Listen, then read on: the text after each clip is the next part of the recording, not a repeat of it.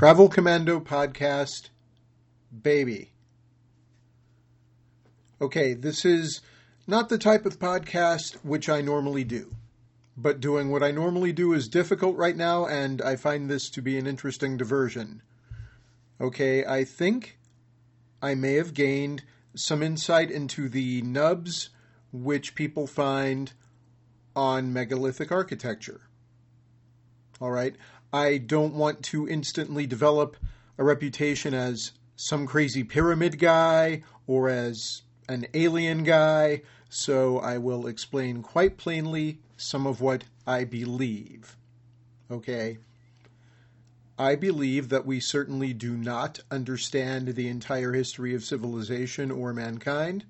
I believe that mankind has lost and forgotten entire civilizations and probably eras. I believe that we don't have a solid lock on who built the pyramids or the Sphinx or the megalithic architecture around the world, on when the construction occurred, or on the reason for which the construction occurred. Okay? I think there was a mathematical form, which we lost, perhaps more than one, which would explain the construction of many ancient and non replicable structures okay? And that the answers to the whole mystery may have been burned at the Library of Alexandria. That all seems pretty rational, right? I don't think any of it makes me a member of the lunatic fringe. I don't think any of it really butts up against anything which has been or will be debunked. That stated, what I'm about to lay out will mix what I consider to be the completely rational, the relatively rational, and the wildly speculative. Okay?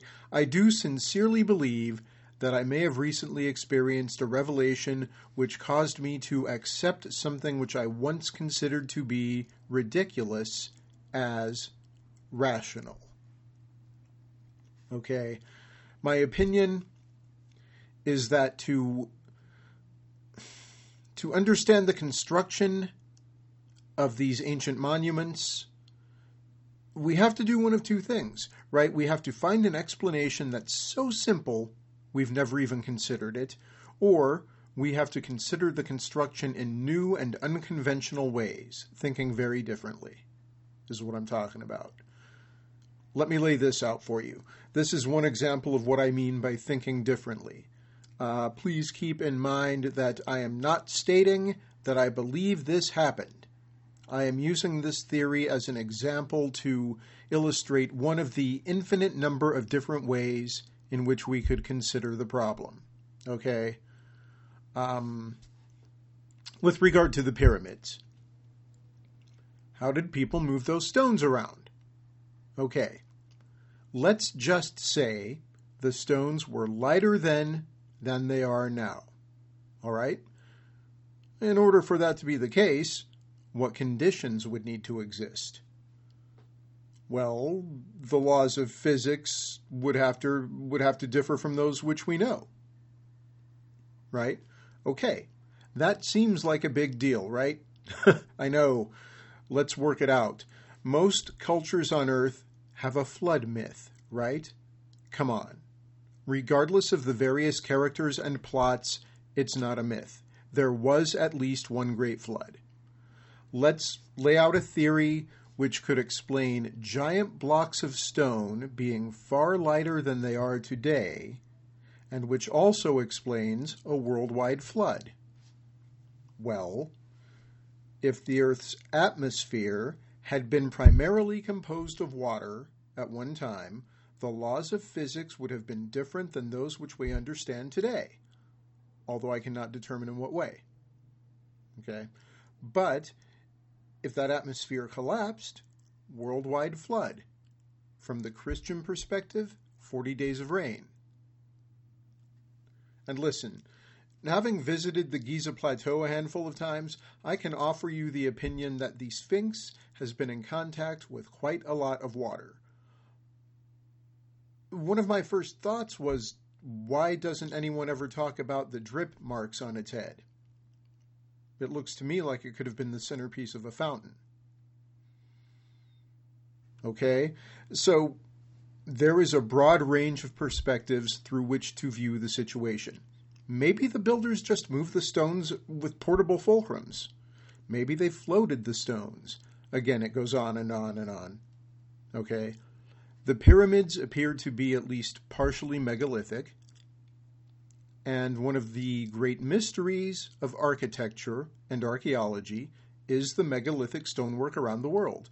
We don't know for sure who built it or why. It is what we consider to be incredibly ancient and involves the movement, shaping, and manipulation of enormous stones, many of them weighing tens to hundreds of tons. Okay, within the fields of archaeology and architecture lies the field of megalithic architecture or megalithic construction. And within that field of study is a more specific field of study, consideration of the nubs found on many of these stones. I've heard many theories, each of which seems to break down at some point. Okay. There are nubs around the world, but Peru is home to the largest known concentrations. I've heard that the nubs were used to move the stones. I've heard that the nubs were calendars. I've heard that the nubs were meant to cast specific shadows, and various theories on what those shadows were meant to tell people. Okay, uh, I've heard that the nubs and or the shadows mark astronomical events. It goes on and on again. Okay. I recently experienced a happy accident I may have made a discovery about the stones and the nubs. Probably not, okay, but maybe. All right? We have to think differently. I was trying to make a set of dice for a friend. On my Instagram page, you can see a picture of the result I produced when trying to manufacture one of the pieces. When I peeled the mold away, I had a revelation there was a nub on the cube. Okay, now to be precise, it was more of a post, but my pour was shallow. Had I filled the mold, there would have been just a tiny nub. Okay? And after 5,000 or 15,000 years of wear, certainly after an ice age or two and a worldwide cataclysm, if built before those things occurred, it would have been ground down. Okay?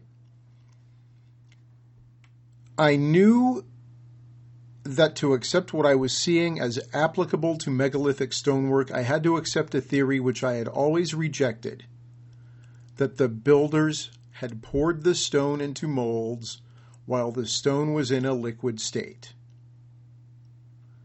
That's a lot. However, all rock, given the right conditions, can become sand we can make silicates into glass. Take a look at the pics on my Instagram page and see if you find a correlation between my idea and these structures. Okay, I think the nubs could be posts left over from the pouring apertures in the lids for the molds. So, if I've found what I believe myself to maybe have found, the builders vitrified the rock.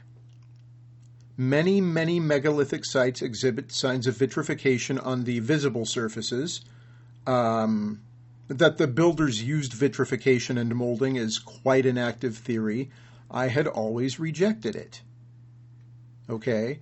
But how would people vitrify so much stone, right? Not just the surfaces, but an unknowable number of cubic meters of rock. Two steps lots of heat, and in all likelihood, the use of an additive. I think they would have introduced an agent to accelerate vitrification by lowering the melting point of the stone, like salt lowers the freezing point of water, and like various elements lower the melting point of glass, okay? But how would they heat the stones efficiently? It seems like if they had built a fire right on the stone, traces of carbon would exist within the vitrified layers. But that's a moot point. This method wouldn't work. At least not according to the current laws of physics and thermodynamics. Okay? I think we're talking about a furnace, maybe a stone foundry. All right. But out of what material would ancient people have built a furnace which would not melt itself in the process of heating up enough to melt stone? They would have used an existing space, like a cave, okay? Or would have built a furnace out of a stone with a higher melting point, or the same stone being vitrified, but without addition of the vitrification agent. A standing, reusable structure, like the Great Pyramid, maybe. Now, in order for the furnace to function, the presence of an inflow shaft and an outflow shaft would be required. A bellows might also be necessary. The pyramid has both shafts and a tunnel at the far end of which people could have placed a sort of bellows. Okay? So, if all of this is correct and the first two layers of the Giza pyramids are megalithic, where were they vitrified? My guess is in a cave or underground. Okay. I told you it was going to get crazy, right? No, I don't think the Great Pyramid was built for use as a foundry, but I cannot dismiss the possibility. And this is a good exercise in thinking differently about the problem. By the way, while researching this idea, I found that a Mesoamerican pyramid was used as a foundry during the 1800s. And by the way, as far as I'm concerned, I'm not saying this happened. Once again, the, dyna- the dynastic Egyptians could have inherited or found the pyramids. All right? Now, here's a counterpoint to my nub theory. The whole argument that the nubs are a molding remnant nearly collapses at why would the builders not just smooth them off? Of course, I get that. Here's my answer I'm wrong. They chose not to, or they couldn't. Travel Commando out.